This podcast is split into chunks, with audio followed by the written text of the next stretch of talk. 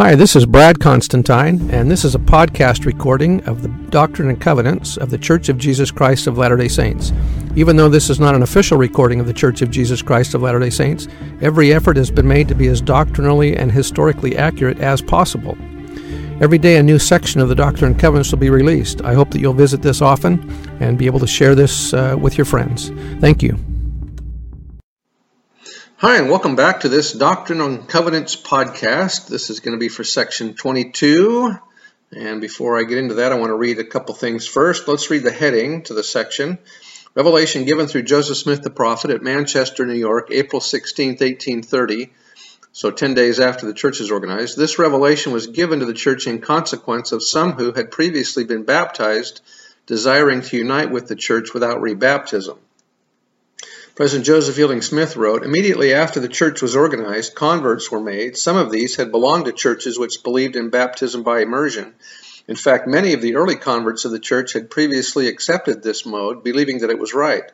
The question of divine authority, however, was not firmly fixed in their minds. When they desired to come into the church, Having received the testimony that Joseph Smith had told a true story, they wondered why it was necessary for them to be baptized again when they had complied with an ordinance of baptism by immersion. In response to the situation, Joseph Smith inquired of the Lord and received section 22. So let's get started. Verse 1 Behold, I say unto you that all old covenants have I caused to be done away in this thing, and this is a new and an everlasting covenant. Who was the first person ever to enter into the new and everlasting covenant? Adam and Eve. It is the fullness of the gospel, even that which was from the beginning. The term new and everlasting covenant is used frequently throughout the Doctrine and Covenants. President Joseph Fielding Smith gave the following definition of it.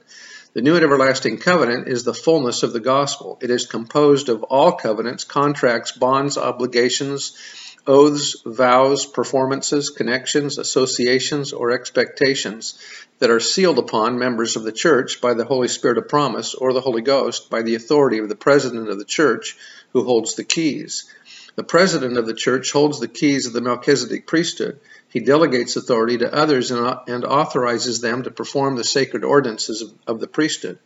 Marriage for eternity is a new and everlasting covenant. Baptism is also a new and everlasting covenant. And likewise, ordination to the priesthood and every other covenant of ever, is everlasting and a part of the new and everlasting covenant which embraces all things. Oftentimes we think of marriage as being the new and everlasting covenant, and it's just a new and everlasting covenant. Verse 2 Wherefore, although a man should be baptized an hundred times, it availeth him nothing, for you cannot enter in at the strait or narrow gate by the law of Moses. Joseph Smith and Oliver Cowdery and a number of others were baptized by the authority restored by John the Baptist prior to the organization of the church. With the organization of the church, the question arises did they need rebaptism? In response, the Lord said, You cannot enter in at the strait gate by the law of Moses.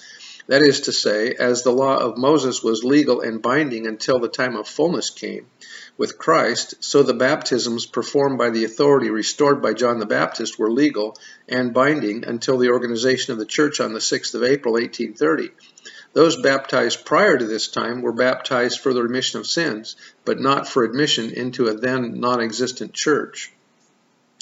Uh, continuing verse 2, neither by your dead works. This refers to those baptisms that were performed by those not having priesthood authority. Such baptisms, even if performed a hundred times, are dead. That is, they have no life in them because they were performed without authority. Verse 3, for it is because of your dead works because there are no legal administrators, that I have caused this last covenant and this church to be built up unto me, even as in days of old. Wherefore enter ye in at the gate, as I have commanded, and seek not to counsel your God. Amen.